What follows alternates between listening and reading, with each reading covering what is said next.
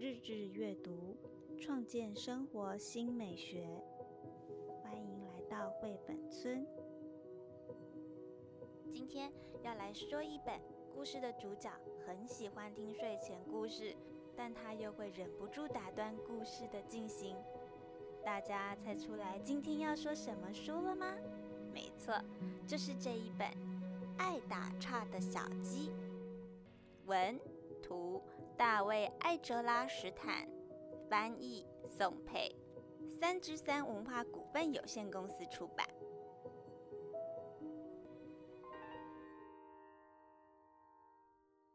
这本书叫做《爱打岔的小鸡》，对不对，爸爸？现在开始要说故事，请不要打岔。小红鸡要上床睡觉了，我的宝贝，准备好了吗？爸爸说：“爸爸，准备好了。可是你忘了一件事，什么事啊？”爸爸问。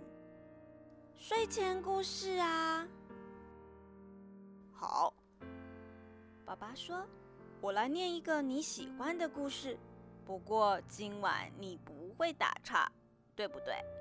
不会，爸爸，我会很乖。糖果屋，韩瑟和格丽特的肚子好饿，他们在树林深处发现一间用糖果做成的房子，啃啊啃啊，他们开始吃房子。这时，住在房子里的老婆婆出来了，对他们说。好可爱的小孩，你们怎么不进来呢？他们正要跟着婆婆进屋。这时，一只小红鸡跳出来，对他们说：“不要进去，她是巫婆。”所以韩瑟和格丽特就没有进去。故事结束。小鸡，什么事，爸爸？你打断了故事。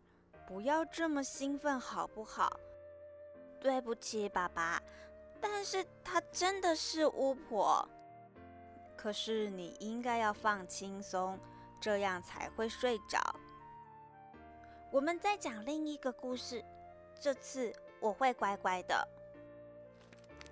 小红帽带着这篮好吃的东西去看外婆。小红帽的妈妈说。但是不要走小路，森林里很危险。小红帽蹦蹦跳跳地走进森林。不久，他遇到一只狼，向他说：“早安。”他正要跟狼说话，这时，一只小红鸡跳出来。他说：“不要和陌生人讲话。”所以小红帽就没有跟狼说话。故事结束。小鸡，什么事，爸爸？你又打岔了。你已经打断两个故事了，而且你一点都不想睡的样子。我知道，爸爸，对不起。但是它是一只大坏狼。没错，现在回床上去。好的，爸爸。我们再讲一个小故事，好不好？我会乖乖的。忧天小鸡，有天小鸡被橡树籽打到了头。它想，天要塌了。它正要跑去警告母儿露西、鸭子福地、母鸡潘尼，还有农场里所有的动物，告诉他们天要塌了。这时，一只小红鸡跳出来，它说：“不要惊慌。”只不过是一颗橡树籽，所以忧天小鸡就不惊慌了。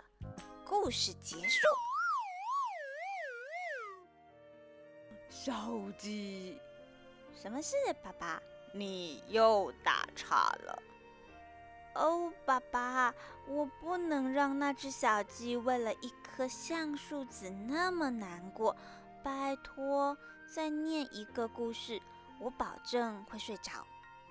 可是小鸡，爸爸说：“我们没有故事可以说了。”哦，糟糕！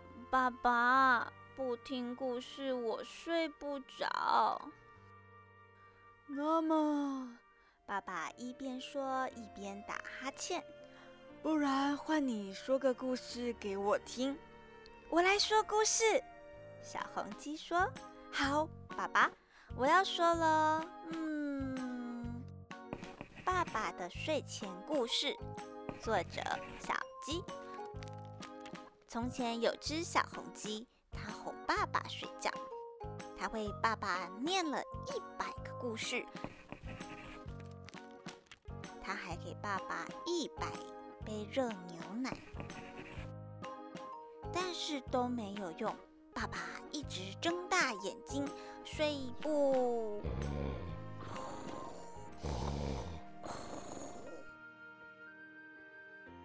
爸爸。晚安，爸爸故事结束。